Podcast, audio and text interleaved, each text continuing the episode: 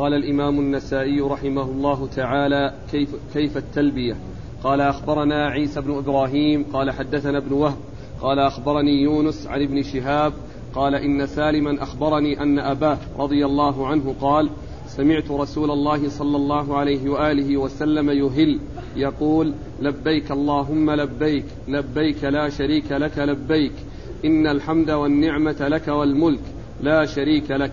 وإن عبد الله بن وإن عبد الله بن عمر كان يقول كان رسول الله صلى الله عليه وآله وسلم يركع بذي الحليفة ركعتين ثم إذا استوت به الناقة قائمة عند مسجد ذي الحليفة أهل بهؤلاء الكلمات. بسم الله الرحمن الرحيم. الحمد لله رب العالمين وصلى الله وسلم وبارك على عبده ورسوله نبينا محمد وعلى آله وأصحابه أجمعين أما بعد. يقول النسائي رحمه الله كيف التلبية؟ أي ما هي الكيفية التي يأتي بها في التلبية؟ يعني ما هي صيغتها؟ وما هي كيفيتها؟ هذا هو المقصود من هذه الترجمة.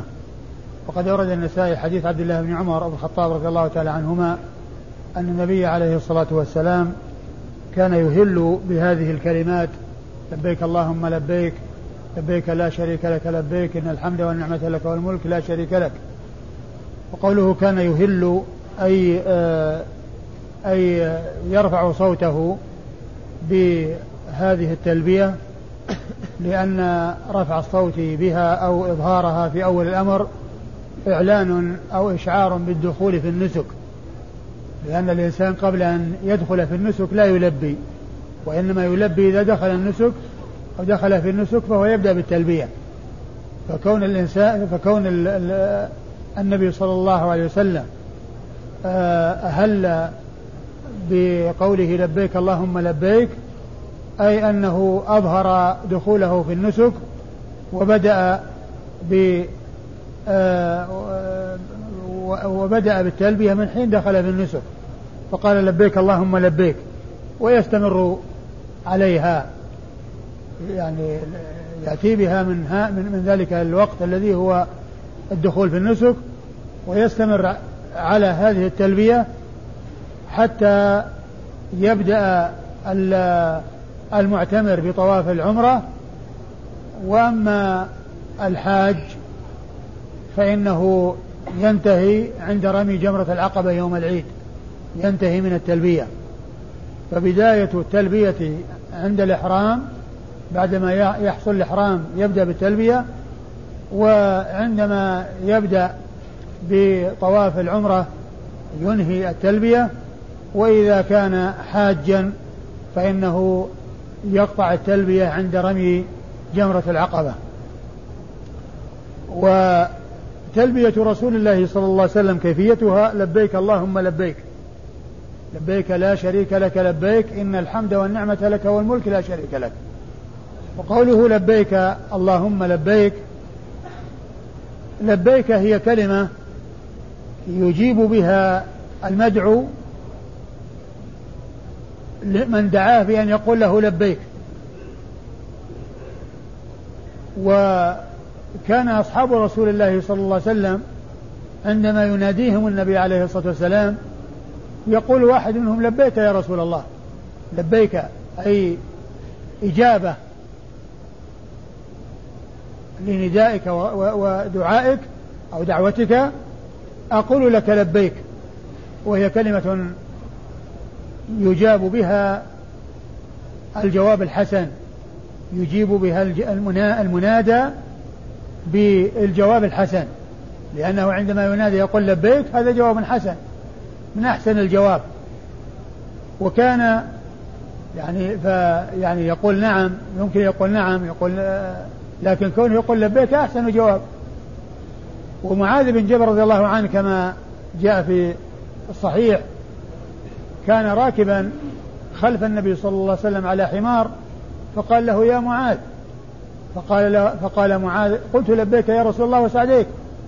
قلت يا رسول الله لبيك وسعديك. لبيك يا رسول الله وسعديك. فسكت.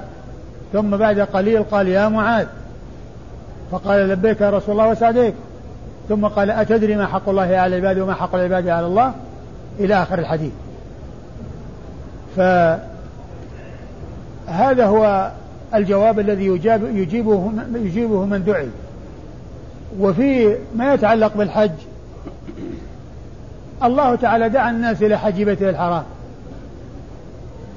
فمن وفقه الله عز وجل للمجيء لأداء هذا النسك ودخل فيه أي في النسك فإنه يقول لبيك اللهم لبيك. أي أنك دعوتني لحج بيتك ووفقتني للمجيء لأداء هذا النسك فهو عندما يدخل في الإحرام يقول لبيك اللهم لبيك. أي دعوتني فأجبتك. دعوتني فأنا مجيب لك. وملب هذا الدعاء. وهذا النداء. فلبيك اللهم لبيك. هذا هو معنى كون الإنسان يقول لبيك اللهم لبيك. ومن المعلوم أن الإنسان يكون داخلا في النسك بالإهلال. يعني بكونه ينوي الدخول في العمرة أو الحج أو بهما جميعا ثم يلبي. ولا يلبي الإنسان قبل أن يدخل في النسك. الإنسان إذا إذا لبى معناه أنه دخل في النسك. اللهم إلا أن يكون يعني مثلا ناسي أو كذا قبل أن يدخل. قبل أن يدخل فلا يعتبر آه، آه، محرما. لكنه عندما ينوي الدخول في النسك ويعقد العزم بقلبه على أنه دخل في النسك يبدأ بالتلبية. فيقول لبيك اللهم لبيك. ولبيك هي كما عرفنا كلمة وتكرر في التلبية لبيك اللهم لبيك لبيك لا شريك لك. لبيك إن الحمد والنعمة لك والملك لا شريك لك. أي إجابة بعد إجابة. إجابة بعد إجابة. وتكرار للإجابة. لبيك اللهم لبيك لبيك لا شريك لك لبيك. ثم إن هذه التلبية مشتملة على التوحيد. وإخلاص العبادة لله عز وجل والإنسان بمجرد ما يدخل في النسك يعلن التوحيد. وأن العبادة كلها لله الحج لله والصدقة لله والصلاة لله وكل شيء لله. قل إن صلاتي ونسكي ومحياي ومماتي لله رب العالمين لا شريك له وبذلك أمرت. فهو عندما يدخل في النسك يعلن أنه مخلص العبادة لله وأن عبادة عبادته خالصة لوجه الله وأن حجه لله كما أن أعماله كلها لله عز وجل. قل إن صلاتي ونسكي ومحياي ومماتي لله رب العالمين لا شريك له. لبيك اللهم لبيك واللهم معناها يا الله. معنى اللهم يا الله. يعني لبيك يا الله. لبيك اللهم يعني لبيك يا الله. ويقولون إن أصلها يا الله فحذفت ياء وعوض عنها الميم في آخرها. لأن الميم عوض عن ياء في النداء. يا الله حذفت ياء فجاء بعدها في آخرها ميم بدل ياء.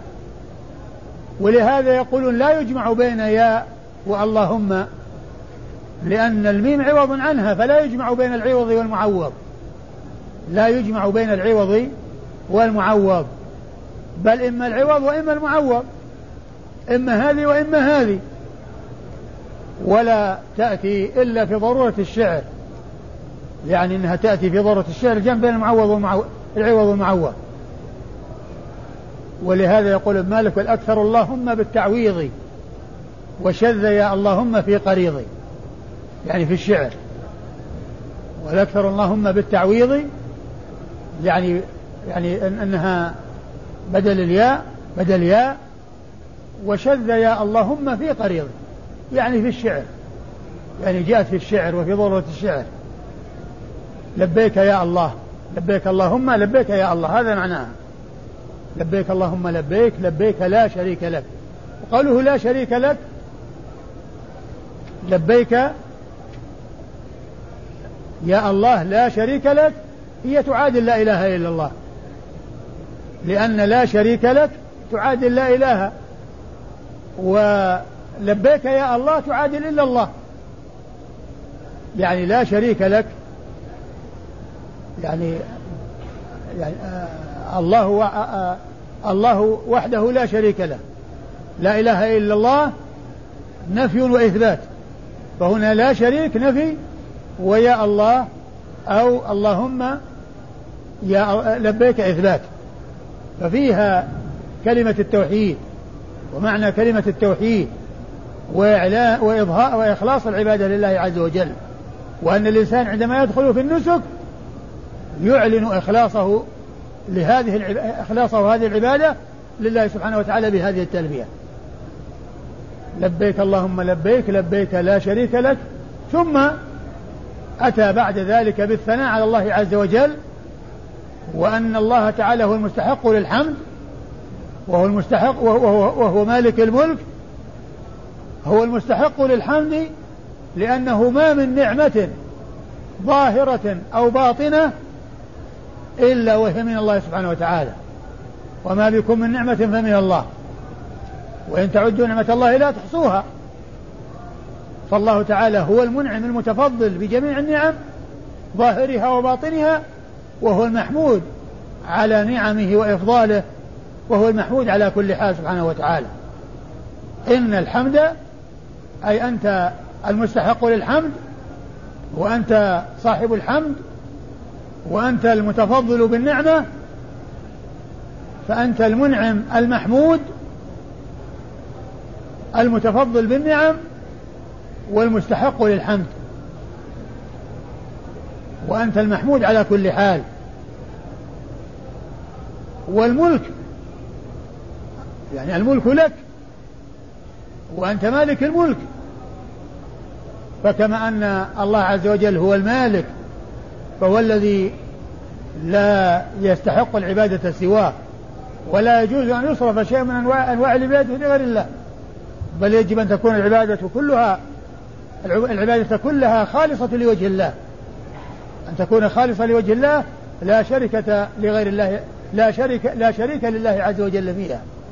لا شركة لغير الله عز وجل في العبادة كما أنه لا شريك له في الملك فلا شريك له في العبادة. المتصرف المنعم مالك الملك المتفضل بالنعم هو الذي يستحق الحمد وهو المحمود وهو الذي يفرد بالعبادة ويخص بالعبادة ولا يشرك معه غيره بل يجب أن تكون العبادة خالصة لوجهه سبحانه وتعالى. هذه هي تلبية رسول الله صلى الله عليه وسلم والحديث مشتمل على الكيفية التي عقد النسائي الترجمة لها بقوله كيفية كيف كي آه كيف التلبية؟ كيف التلبية؟ إيش قال في آخره؟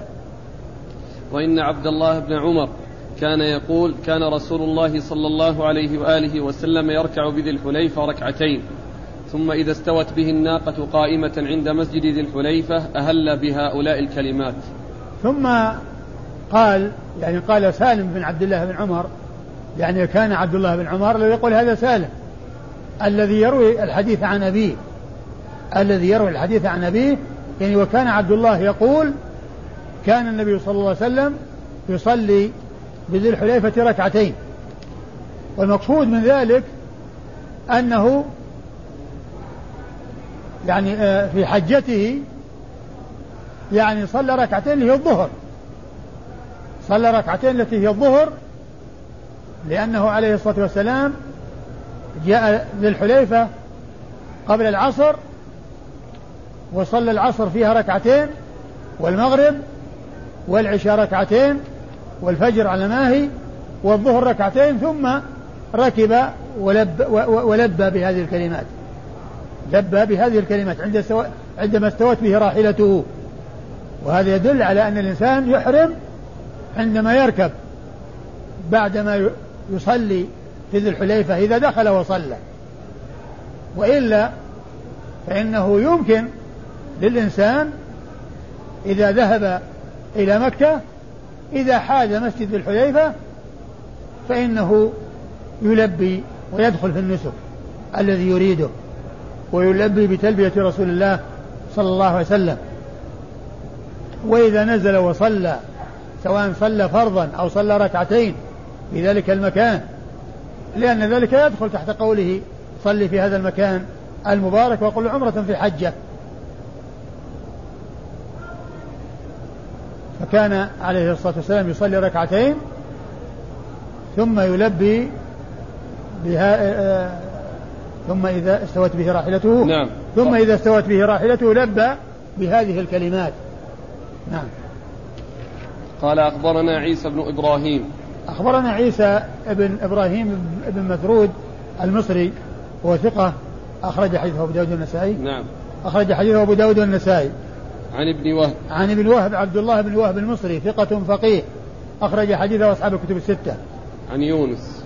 عن يونس بن يزيد الأيلي ثم المصري وهو ثقة. أخرج حديثه أصحاب الكتب الستة.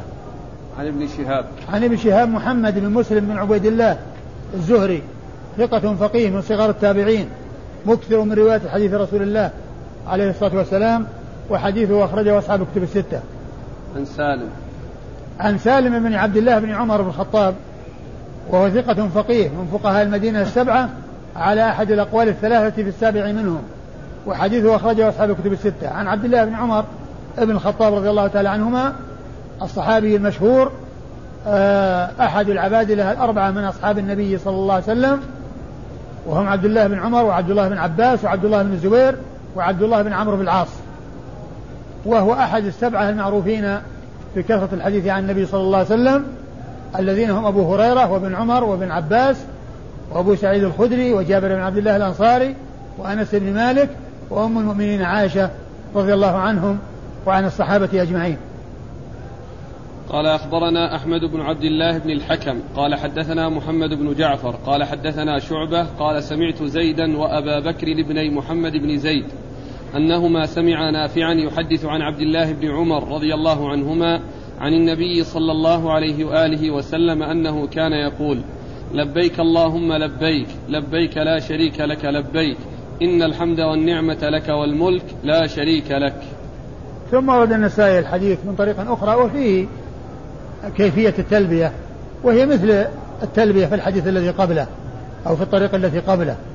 وأما إسناد الحديث أخبرنا أحمد بن عبد الله بن الحكم. أخبرنا أحمد بن عبد الله بن الحكم وهو ثقة أخرج حديث النسائي. مسلم والترمذي والنسائي. أخرج حديثه مسلم والترمذي والنسائي. ثقة أخرج حديثه مسلم والترمذي والنسائي.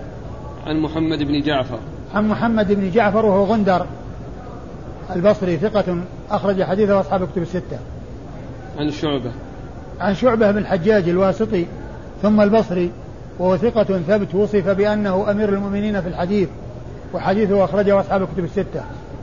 عن زيد وأبي بكر بن محمد بني محمد بن زيد.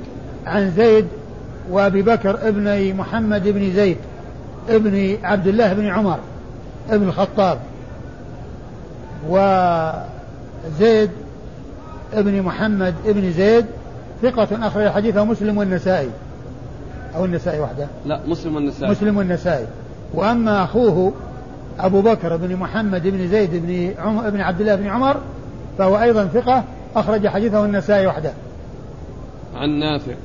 عن نافع مولى بن عمر وهو ثقة أخرج حديثه أصحاب الكتب الستة. عن عبد الله بن عمر وقد مر ذكره. قال أخبرنا قتيبة, قتيبة بن سعيد عن مالك عن نافع عن عبد الله بن عمر رضي الله عنهما أنه قال تلبية رسول الله صلى الله عليه وآله وسلم لبيك اللهم لبيك لبيك لا شريك لك لبيك إن الحمد والنعمة لك والملك لا شريك لك. ثم أورد حديث ابن عمر من طريق أخرى في بيان كيفية التلبية وهو مثل الذي تقدم. الإسناد. أخبرنا قتيبة. أخبرنا قتيبة بن سعيد بن جميل بن طريف البغلاني وبغلان قرية من قرى بلخ من بلاد خراسان وهو ثقة ثبت أخرج حديثه أصحاب الكتب الستة. عن مالك. عن مالك بن أنس إمام دار الهجرة المحدث الفقيه أحد أصحاب المذاهب الأربعة المشهورة من مذاهب أهل السنة وحديثه أخرجه أصحاب الكتب الستة. عن نافع عن ابن عمر وقد مر ذكرهما. اسناد رباعي. وهذا الإسناد رباعي من أعلى الأسانيد عند النسائي وهو مشتمل على السلسلة التي هي التي يقال لها السلسلة الذهبية وهي أصح الأحاديث عند البخاري ما كان فيه مالك عن نافع عن ابن عمر. أصح إسناد عند البخاري مالك عن نافع عن ابن عمر. وهذا يعني هذا الإسناد بهذه السلسلة. نعم. قال أخبرنا يعقوب يعقوب بن إبراهيم قال حدثنا هشيم قال أخبرنا أبو بشر عن عبيد الله بن عبد الله بن عمر عن أبيه رضي الله عنه أنه قال كانت تلبية رسول الله صلى الله عليه وآله وسلم لبيك اللهم لبيك لبيك لا شريك لك لبيك إن الحمد والنعمة لك والملك لا شريك لك. وزاد فيه ابن عمر لبيك لبيك وسعديك والخير في يديك والرغباء إليك والعمل. ثم أورد النسائي حديث ابن عمر رضي الله تعالى عنهما من طريق أخرى وهو مشتمل على تلبية رسول الله صلى الله عليه وسلم التي هي لبيك اللهم لبيك لبيك لا شريك لك لبيك إن الحمد والنعمة لك والملك لا شريك لك. ثم فيه أن ابن عمر كان يزيد أو زاد يعني من عنده أنه كان يقول لبيك لبيك وسعديك والخير بيديك والرغباء إليك والعمل. وكان يعني آه يعني يلبي بها وليست مرفوعة إلى رسول الله صلى الله عليه وسلم وإنما هذا من من كلام ابن عمر ومن آه زيادة ابن عمر وكان يعني يلبون بها والرسول صلى الله عليه وسلم يسمعهم ولا ينكر عليهم. لكن الشيء الذي ما زاد عليه الرسول صلى الله عليه وسلم هو تلك التلبية التي هي جاءت عليها الروايات لبيك اللهم لبيك لبيك لا شريك لك لبيك. إن الحمد والنعمة لك والملك لا شريك لك. هذه هي تلبية رسول الله صلى الله عليه وسلم. وهذه الزيادة التي كان ابن عمر يزيدها رضي الله عنه وأرضاه لبيك لبيك وسعديك سعديك. هذه كلمة يؤتى بها بعد لبيك. ولا تأتي مستقلة بنفسها بل تأتي آه، معطوفة على لبيك. ولا يؤتى بسعديك وحدها. في الجواب وإنما إذا أتي يؤتى بلبيك وقد يؤتى معها بسعديك وقد لا يؤتى بها. لكن كون سعديك يؤتى بها ابتداء واستقلالا لا يؤتى بها. فهي كلمة يؤتى بها تابعة لكلمة لبيك. وقد يؤتى بكلمة لبيك بدونها لكن لا يؤتى بكلمة سعديك بدون بدون لبيك. لا قبلها ولا مستقلة عنها. ما يقال سعديك ولبيك؟ ولا يقال سعديك بدون لبيك وإنما يقال لبيك وسعديك. فهي كلمة تابعة لكلمة لبيك يؤتى بها وراءها وقد يؤتى بلبيك بدونها. وهي مثل كلمة بياك مع حياك. حياك الله وبياك. في في في في, في, في التحية وفي يعني عندما يكلم الإنسان الشخص الذي يحييه يعني بعدما يرد السلام يعني ما يكون التحية حياك الله وبياك يعني بدون بدون سلام يعني يسلم ويجيب ذاك بالسلام ثم يقول حياك الله وبياك. فكلمة بياك هذه لا تأتي مستقلة بنفسها وإنما تأتي تابعة لحياك وقد تأتي وتأتي حياك بدون بياك لكن بياك لا تأتي وحدها بدون حياك فهي كلمة تابعة لكلمة كما أن سعديك تابعة لكلمة لبيك. لبيك وسعديك والرغباء إليك والعمل والخير بيديك. الخير بيد الله عز وجل. ما من نعمة إلا وهي من الله. والرغبة الرغبة هي إلى الله عز وجل. إن إلى الله راغبون. الرغبة إنما هي الله عز وجل. يدعوننا رغبا ورهبا. رغبة فيما عند الله ورهبة مما عند الله. رغبة فيما عند الله من الثواب ورهبة مما عند الله من العقاب. والرغب ضد الرهب والترغيب ضد الترهيب. والعمل الأعمال هي لله عز وجل وتكون من أجل الله وخالصة لوجه الله سبحانه وتعالى. نعم. قال أخبرنا يعقوب بن إبراهيم. أخبرنا يعقوب بن إبراهيم الدورقي وهو ثقة أخرج حديثه أصحاب الكتب الستة بل هو شيخ لأصحاب الكتب الستة. عن هشيم. عن هشيم بن بشير الواسطي وهو ثقة كثير التدليس والإرسال الخفي وحديثه أخرجه أصحاب الكتب الستة. عن أبي بشر. عن أبي بشر وهو جعفر بن إياس المشهور بن أبي وحشية وهو ثقة أخرجه حديثه أصحاب الكتب الستة. عن عبيد الله بن عبد الله بن عمر. عن عبيد الله بن عبد الله بن عمر وهو ثقة أخرج حديثه أصحاب الكتب الستة وهو شقيق سالم ابن عبد الله الذي مر ذكره في الأسانيد السابقة. عن ابن عمر. عن ابن عمر وقد مر ذكره. أحسن الله إليك. كلمة سعديك ما معناها؟ آه كلمة سعديك ما أذكر يعني إيش معناها يعني بالضبط يعني آه لكن آه يقولون يعني في معناها المطلق ليس المضاف إلى الله عز وجل أنه إسعادا بعد إسعاد إسعادا بعد إسعاد يعني إجابة بعد إجابة وإسعادا بعد إسعاد. يعني والإسعاد من الله عز وجل لكن وليس لله عز وجل لا لا يضاف إليه الإسعاد لأنه هو المسعد والإسعاد هو من الله عز وجل. فهي بالنسبة للشخص أو الذي يجاب يعني لبيك وسعديك يعني آه يعني آه آه إجابته بهذا يعني أمرها واضح. وأما إضافته إلى الله عز وجل فإذا كان الإسعاد إسعاد من الله عز وجل فيستقيم المعنى. قال أخبرنا أحمد بن عبده قال حدثنا حماد بن زيد عن أبان بن تغلب عن أبي إسحاق عن عبد الرحمن بن يزيد عن عبد الله بن مسعود رضي الله عنه أنه قال كان من تلبية النبي صلى الله عليه وآله وسلم لبيك اللهم لبيك لبيك لا شريك لك لبيك إن الحمد والنعمة لك. ثم ورد النسائي حديث عبد الله بن مسعود رضي الله عنه وهو مشتمل على التلبية تلبية رسول الله. صلى الله عليه وسلم إلا أنها أقصر من التلبية في حديث ابن عمر لأنه ليس في آخره. آه آخرها إن الحمد والنعمة لك. لا شريك لك. نعم كلمة لا شريك لك التي جاءت في آخر حديث ابن عمر ما ما جاءت في حديث مسعود. فلا أدري يعني هل ولا فيها الملك. ولا فيها الملك نعم. فلا أدري هل هو اختصار أو أن هذا هو الذي يعني يرويه عن رسول الله صلى الله عليه وسلم. والإسناد؟ قال أخبرنا أحمد بن عبده. أخبرنا أحمد بن عبده الضبي وهو ثقة أخرج حديثه مسلم وأصحاب السنة الأربعة.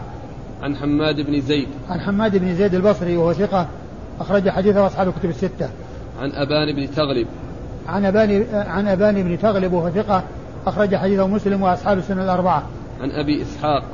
عن أبي إسحاق السبيعي وهو عمرو بن عبد الله. عمرو بن عبد الله الهمداني السبيعي وهو ثقة أخرج حديثه أصحاب الكتب الستة.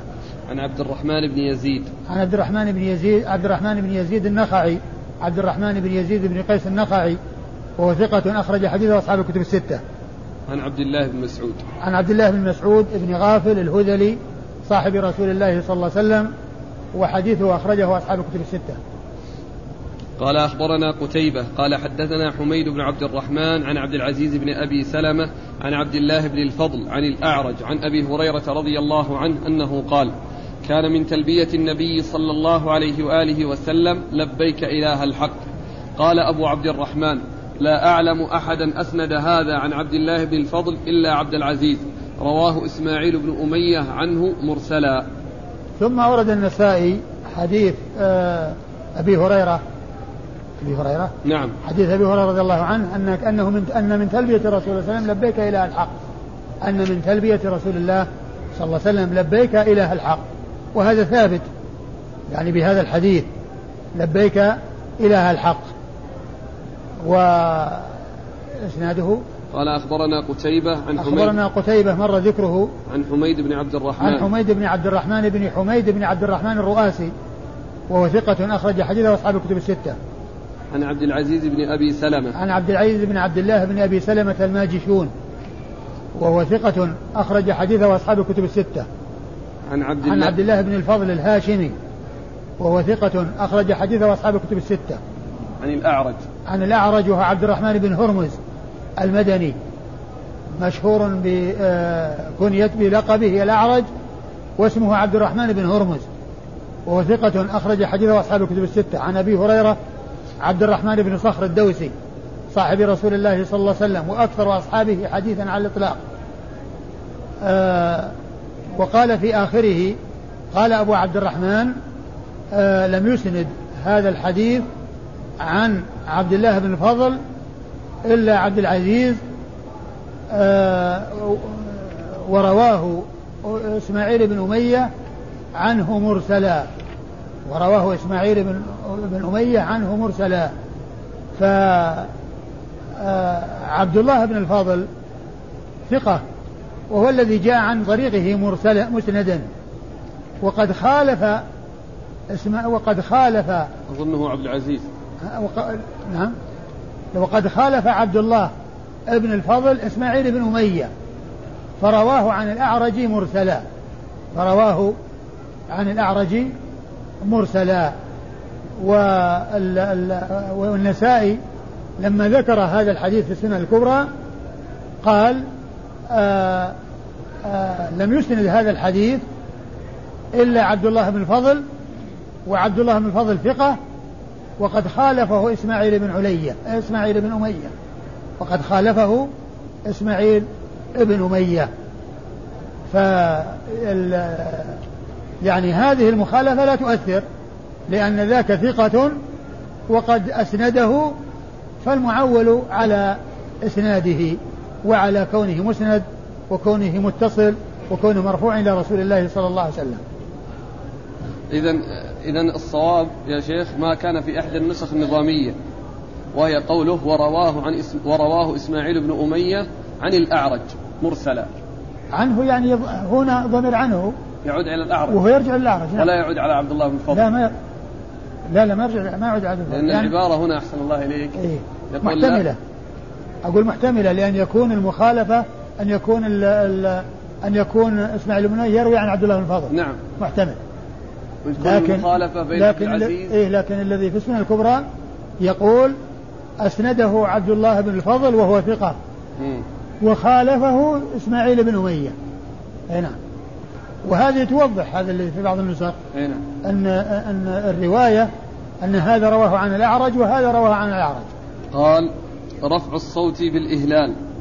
قال أخبرنا إسحاق بن إبراهيم. قال حدثنا سفيان عن عبد الله بن أبي بكر عن عبد الملك بن أبي بكر عن خلاد بن السائب عن أبيه رضي الله عنه عن رسول الله صلى الله عليه وآله وسلم أنه قال جاءني جبريل فقال فقال لي يا محمد مر أصحابك أن يرفعوا أصواتهم بالتلبية.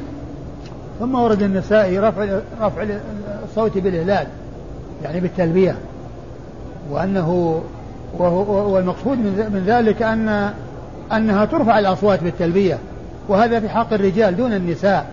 النساء لا يرفعن أصواتهن بحيث يعني يسمعهن الرجال وإنما يلبين سرا بحيث لا يسمعهن الرجال. وأما الرجال فيرفعون أصواتهم يرفعون أصواتهم بالتلبية في جميع الأحوال عندما يلبون يرفعون أصواتهم بالتلبية. وأورد النسائي حديث آه، السائب حديث السائب بن خلاد أن النبي عليه الصلاة والسلام قال جاءني جبريل وقال يا محمد مر أصحابك أن يرفعوا أصواتهم بالتلبية. نعم. يا محمد مر أصحابك أن يرفعوا أصواتهم بالتلبية. وهذا يدلنا على على مشروعية وعلى استحباب رفع الصوت بالتلبية. وقد قال جمهور العلماء بأن ذلك مستحب بل إن التلبية نفسها مستحبة بحيث لو تركها ما يكون عليه شيء في تركها. وكذلك رفع الصوت فإنه أيضا مستحب معها. وقد قال الظاهرية بالوجوب أي وجوب رفع الصوت بالتلبية. نعم. قال أخبرنا إسحاق بن إبراهيم. إسحاق بن إبراهيم بن مخلد بن راهوية الحنظلي ثقة ثبت وصف بأنه أمير المؤمنين في الحديث وحديثه أخرجه أصحاب الكتب الستة إلا ابن ماجه. عن سفيان. عن سفيان هو بن عيينة المكي وثقة أخرج حديثه أصحاب الكتب الستة. عن عبد الله بن أبي بكر. عن عبد الله بن أبي بكر بن محمد بن عمرو بن حزم المدني وهو ثقة أخرج حديثه أصحاب الكتب. نعم. أخرج حديثه أصحاب الكتب الستة. عن عبد الملك بن أبي بكر. عن عبد الملك بن أبي بكر بن عبد الرحمن. ابن عبد الرحمن بن الحارث بن هشام. لأن كل منهم أبو بكر يعني هذا عبد الملك بن أبي بكر وهذا عبد الله بن أبي عبد الله عبد الله بن أبي بكر لكن هذا غير هذا. يعني هذا غير هذا. الأول عبد الله بن محمد بن أبي بكر بن محمد بن عمرو بن حزم وهذا عبد الملك بن أبي بكر بن ابن عبد الرحمن ابن الحارث بن هشام. ابن الحارث بن هشام هو ثقة أخرج حديث أصحاب الكتب الستة. عن خلاد بن السائب. عن خلاد بن السائب ابن خلاد ابن سويد وهو ثقة أخرج حديث أصحاب السنة الأربعة. عن أبيه السائب بن خلاد بن سويد صاحب رسول الله صلى الله عليه وسلم وحديثه أخرجه أصحاب أصحاب السنة الأربعة. قال العمل في الإهلال. قال أخبرنا قتيبة. قال حدثنا عبد السلام عن خصيف عن سعيد بن جبير عن ابن عباس رضي الله عنهما أن رسول الله صلى الله عليه وآله وسلم أهل في دبر الصلاة. ثم أورد النسائي هذه الترجمة وهي العمل في الإهلال. يعني آه، ال ال الشيء الذي يعمله يعني في حال إهلاله هل يكون راكبا أو وهو في الأرض. أورد الأحاديث التي تتعلق بإهلاله ولأنه أو لأنه في مواضع ذكر كيفية الإهلال وهنا يذكر الحالة التي يكون عليها الإهلال الذي هو الدخول في النسك. فأورد حديث من؟ حديث ابن عباس. حديث ابن عباس رضي الله تعالى عنه قال أن رسول الله صلى الله عليه وسلم أهل في دبر الصلاة. أن النبي صلى الله عليه وسلم أهل في دبر الصلاة. أهل في دبر الصلاة يعني بعدها. والدبر يعني يراد به آخر الشيء وما يلي آخر الشيء. وما يلي آخره. وآخر الصلاة هو السلام. وما قبل السلام يقال له دبر. وما بعد السلام يقال له دبر. فآخر الشيء وما يلي آخر الشيء يقال له دبر. يعني دبر آخر الشيء وما يلي آخر الشيء يقال له دبر الصلاة. فهنا يعني بعد الصلاة لكن الذي ثبتت به الروايات أن النبي صلى الله عليه وسلم ما أهل إلا عندما استوت به راحلته ويعني انبعثت وعند ذلك أحرم ولبى صلوات الله وسلامه وبركاته عليه. فإن كان المقصود بهذا الدبر يعني ما بعدها بحيث أنه بعدما صلى ركب فهو مستقيم. وإلا فإنما جاء في كونه عندما استوت به راحلته هذا هو المحفوظ وهذا هو الثابت والرسول صلى الله عليه وسلم لم يحصل منه الإحرام وهو دبر الصلاة عليه وسلم قال لبيك اللهم لبيك. لأن الأحاديث تضافرت وكثرت في أن إحرامه بعدما ركب دابته وانبعثت به واستوت قائمة لبى صلوات الله وسلامه وبركاته عليه. فإن كان يراد بالدبر ما هو أوسع مما يلي الصلاة مباشرة فهو يمكن يتفق مع الأحاديث. وإلا فإن الثابت والشيء الذي هو أرجح من غيره هو أنه عندما استوت به راحلته صلوات الله وسلامه وبركاته عليه. والإسناد؟ قال أخبرنا قتيبة عن عبد السلام. أخبرنا قتيبة مر ذكره. عبد السلام بن حرب وهو آه ثقة له مناكير ثقة له مناكير وحديثه أخرجه أصحاب الكتب الستة. عن خصيف بن عبد الرحمن وهو صدوق سيء الحفظ وأخرج حديثه أصحاب السنن. أخرج حديثه أصحاب السنن.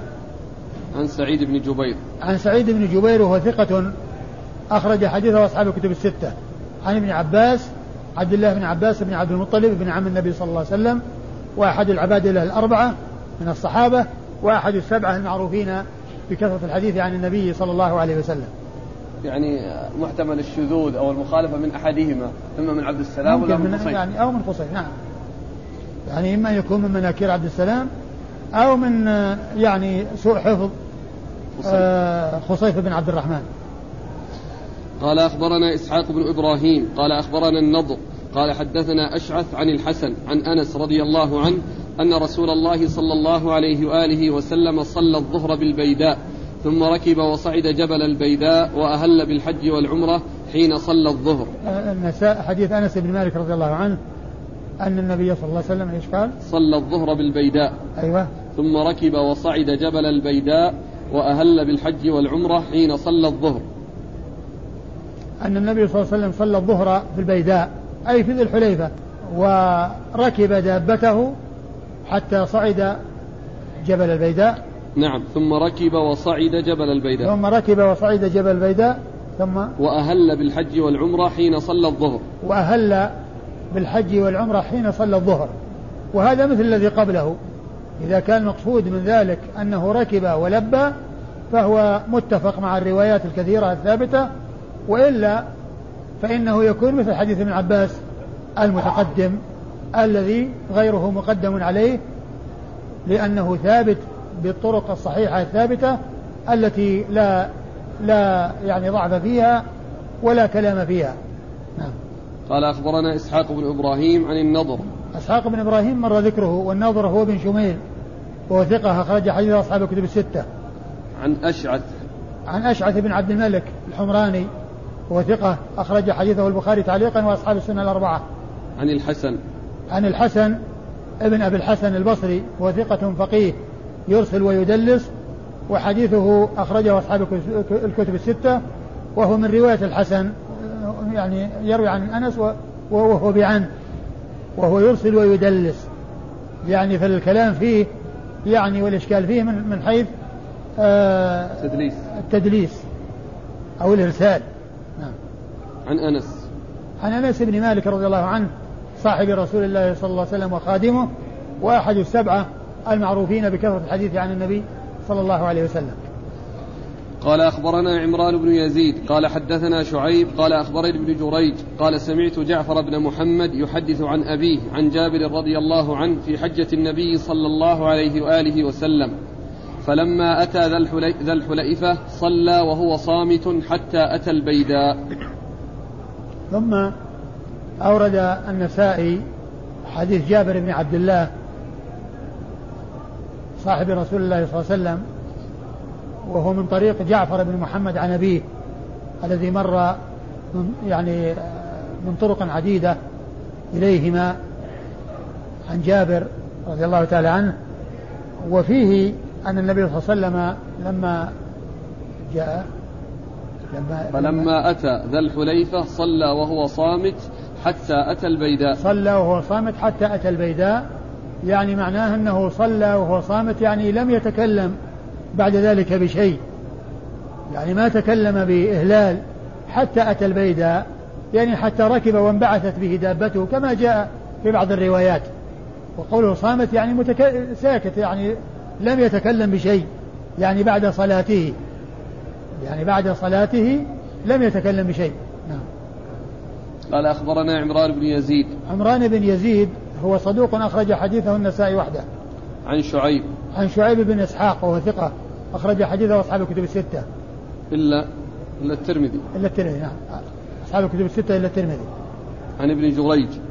عن ابن جريج عبد الملك بن عبد العزيز بن جريج المكي وهو ثقة فقيه يرسل ويدلس وحديثه أخرجه أصحاب الكتب الستة. عن جعفر بن محمد. عن جعفر بن محمد بن علي بن حسين بن علي بن أبي طالب الملقب الصادق وهو صدوق فقيه إمام أخرج حديثه البخاري في الأدب المفرد ومسلم وأصحاب السنة الأربعة. عن أبيه محمد بن علي الملقب الباقر وهو ثقة أخرج حديثه أصحاب الكتب الستة.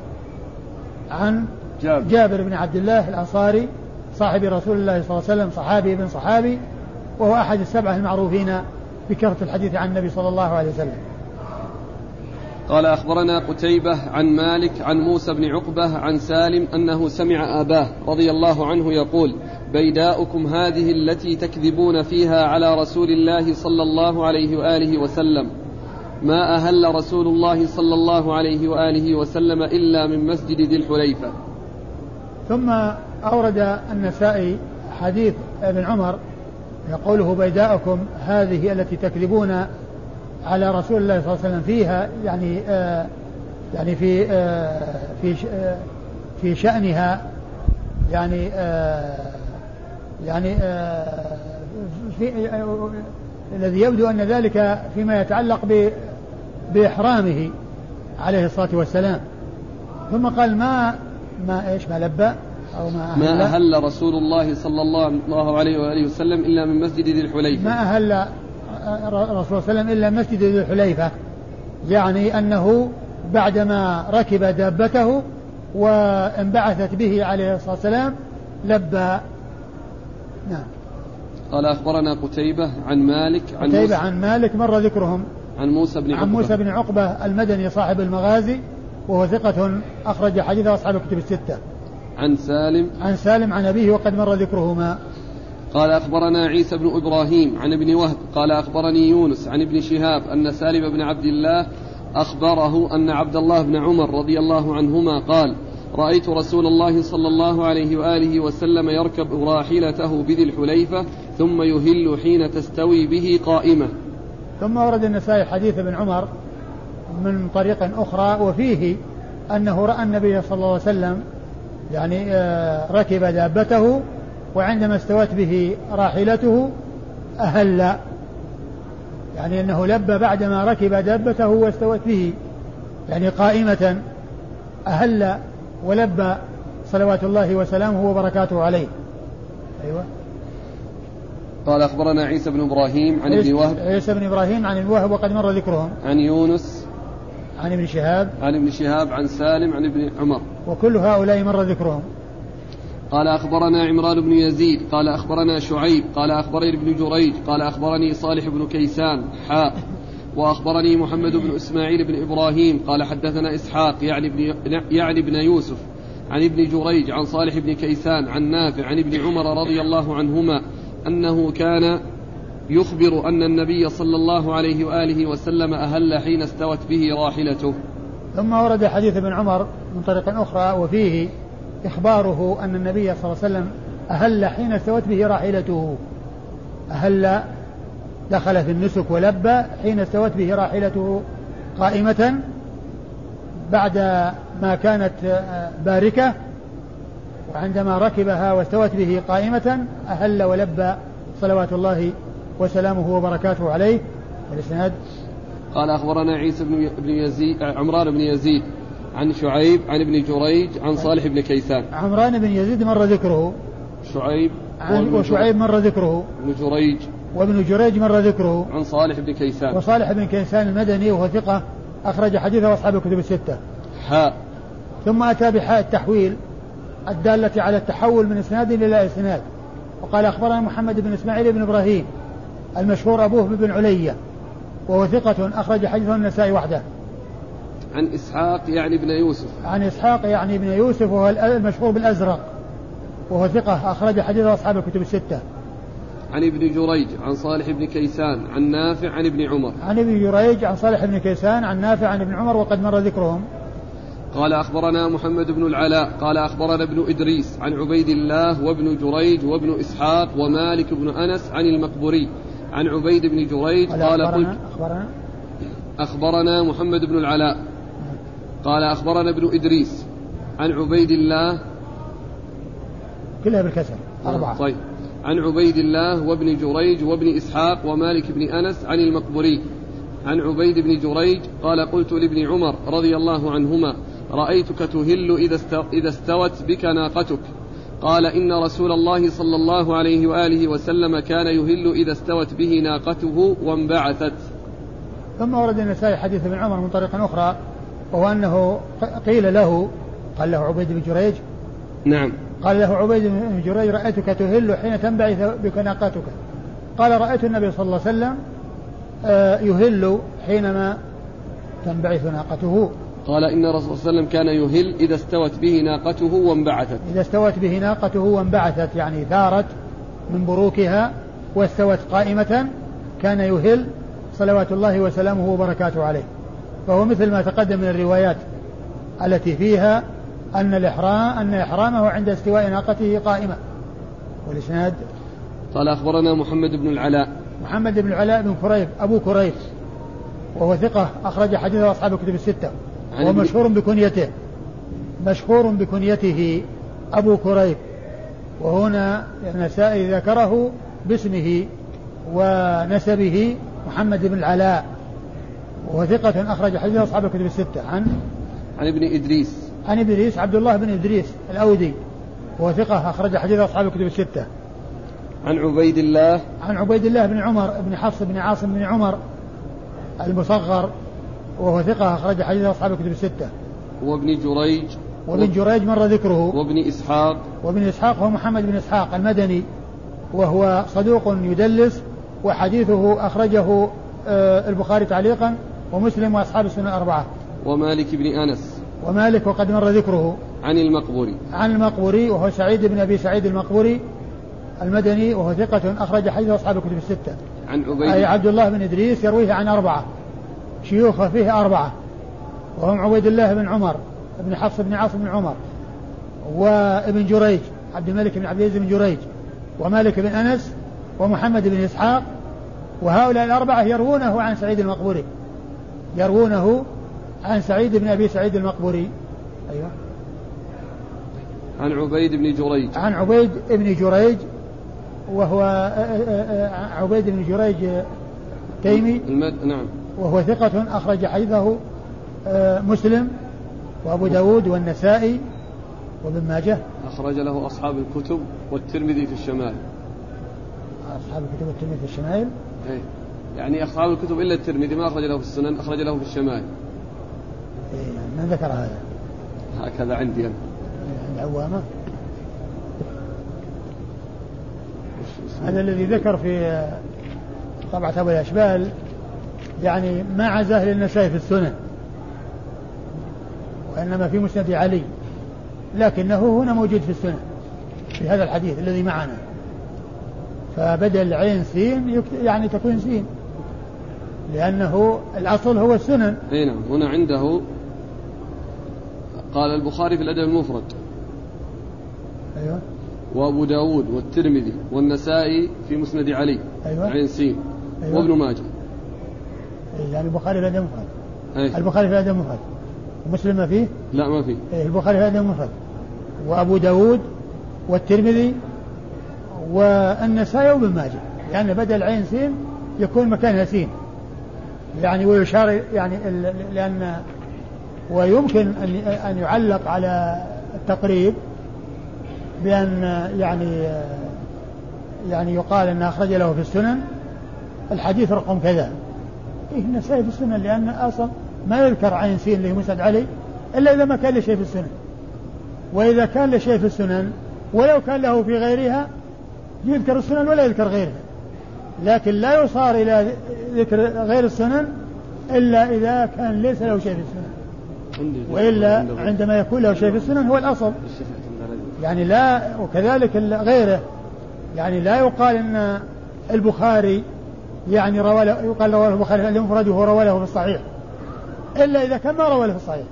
عند عند ذلك يصار إلى ما وراءه وكذلك إذا ما كان روى له في السنن أي النسائي ينظر في الكتب الأخرى نعم هذا بعد يعني رجع التهذيب ولا ما رجع؟ هذه الرموز راجعتم؟ لا والله ما راجعت ما رجع لكن يمكن يمكن يراجع إن شاء الله يمكن يراجع نعم. نعم يمكن يراجع لأنه قد ينص لأن عندنا تختلف كثير لكن, يعني. لكن يعني حتى يعني يعني إذا كان هناك يعني يعني في هذا فيكون خطأ لكن الحديث الآن معنا. اي فإذا كونه محمد عوام لكن كونه في النسائي كونه في النسائي في السنن هو موجود بين أيدينا الآن. فإذا محمد عوام حط سين. حط سين؟ بس سين. موجود سين؟ اي نعم. خلاص إذا صح صح. إيه لكنه زاد. زاد البخاري ومسلم. وهنا البخاري في الأدب المفرد. وهنا ما في بخاري هنا في هنا البخاري في الأدب المفرد. لا لا إيه؟ ابن شهاب اي ابن ما في الادب المفرد نعم. اذا عندهم. عند هذا وهذا ها؟ ما نص عليه؟ أيوه.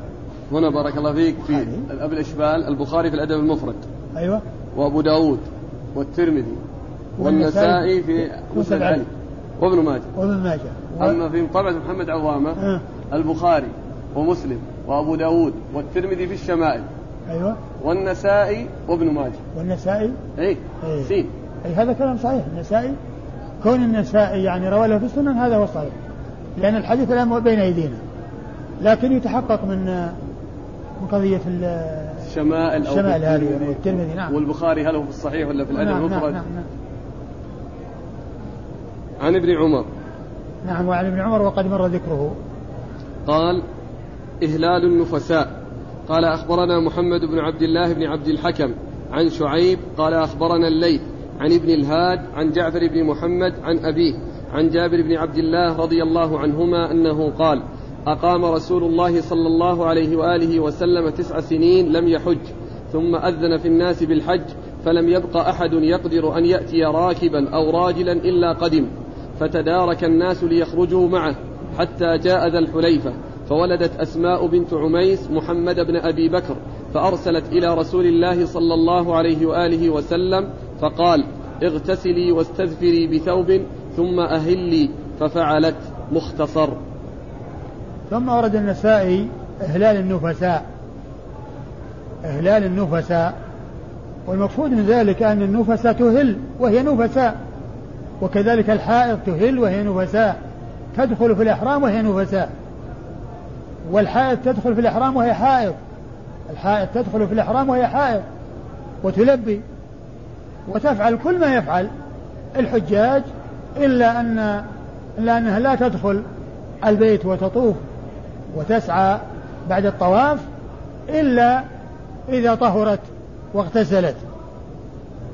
فالمقصود هنا إهلال النفس أنها تهل وهي في نفاسها وفي دمها. تهل وهي في نفاسها وفي دمها وتفعل كل ما يفعل الحاج إلا أنها ما تطوف البيت حتى تطهر وأورد النسائي حديث حديث جابر حديث جابر بن عبد الله أن النبي صلى الله عليه وسلم لما أراد أنه مكث تسع سنوات لم. يعني لم يحج ثم أنه لما أعلن في الناس أنه حاج. توافد الناس على المدينة راجلين وراكبين يريدون أن يصحبوا رسول الله صلى الله عليه وسلم.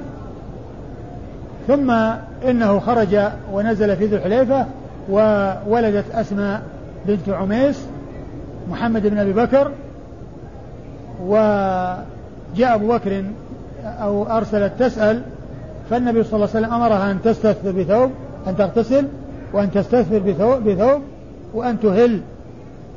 وقد مر الحديث في باب في الإحرام الغسل عند الإحرام. يعني مر حديث أسماء بنت عميس هذا الذي المتعلق حديث جابر ما عن أسماء ولا عن ولا عن جابر هناك. آه لكنه يتعلق بقصة أسماء بنت عميس وإحرامها وأنها ولدت محمد بن بكر وأن النبي صلى الله عليه وسلم أمرها بأن تغتسل وأن تهل. إسناد؟ الحديث يعني هو أشار عليه تقدم. هنا. نعم. قال تقدم. هنا هو تقدم سابقا. و... قال تقدم. يعني معناها ما أدري لعل هو تقدم بعيدا رقم بعيد ولا قريب؟ في الغسل للإهلال. أيوه. في 2662 قال عند هذا؟ ها؟ أحال إلى هذا؟ لا لا لا. هو أحال إلى المكان منه الأصلي عنه من هو عنه المكان عند الغسل عند الهلال؟ اللي عندنا هنا الآن الغسل عند الهلال من هو عنه الحديث؟ عن أسماء عن أسماء نفسها؟ لا في في حديث عن أسماء والإسناد يختلف إيه لكن الحديث الذي مر في الغسل عند الهلال مر حديثان في في نفس الباب أيوه في حديث عن أسماء أنها ولدت محمد بن أبي بكر الصديق البيداء فذكر أبو بكر ذلك؟ لرسول الله والثاني والثاني يحدث عن جابر؟ أبيه عن أبي بكر آه، محمد بن القاسم. يحدث عن أبي بكر أنه خرج حاجا مع رسول الله صلى الله عليه وسلم هذا. وامرأته ولدت غير هذا. إذا غير حديث جابر. نعم. حديث آخر. نعم الإسناد؟ قال أخبرنا محمد بن عبد الله بن عبد الحكم. أخبرنا محمد بن عبد الله بن الحكم بن أعين المصري وهو ثقة ولا صدوق؟ ثقة. ثقة أخرج حديث النسائي وحده. عن شعيب. عن شعيب بن الليث بن سعد. وهو ثقة أخرج حديث مسلم وأبو داود والنسائي والترمذي مسلم مسلم والنسائي وابن ماجه. مسلم و... مسلم وأبو داود والنسائي؟ نعم. مسلم وأبو داود والنسائي. عن أبيه. عن أبيه الليث بن سعد وقد مر ذكره. عن ابن الهاد. عن ابن الهاد وهو يزيد بن عبد الله بن أسامة ابن الهاد وهو ثقة مكثر وحديثه أخرجه أصحاب الكتب الستة. عن جعفر بن محمد عن أبيه عن جابر. عن جعفر بن محمد ابن علي بن الحسين ابن علي بن أبي طالب عن أبيه عن جابر وقد مر ذكر هؤلاء الثلاثة. قال أخبرنا علي بن حجر قال حدثنا إسماعيل وهو ابن جعفر قال حدثنا جعفر بن محمد عن أبيه عن جابر رضي الله عنه أنه قال نفست أسماء بنت عميس محمد بن أبي بكر فأرسلت إلى رسول الله صلى الله عليه وآله وسلم تسأله كيف تفعل فأمرها أن تغتسل وتستذفر بثوبها وتهل. ثم ورد النسائي حديث حديث جابر. نعم. حديث جابر من طريق أخرى وهو مثل ما تقدم. إسناد قال أخبرنا علي بن حجر علي بن حجر آه، ال ال بن إياس السعدي بن إياس السعدي المروزي وهو ثقة أخرج حديث البخاري ومسلم والترمذي والنسائي عن إسماعيل وهو ابن جعفر إسماعيل وهو بن جعفر وهو ثقة أخرج حديثه أصحاب الكتب الستة. عن جعفر بن محمد عن أبيه عن جابر. جع عن جعفر بن محمد عن أبيه عن جابر وقد مر ذكرهم. أقول والله تعالى أعلم وصلى الله وسلم وبارك على عبده ورسوله نبينا محمد وعلى آله وأصحابه أجمعين.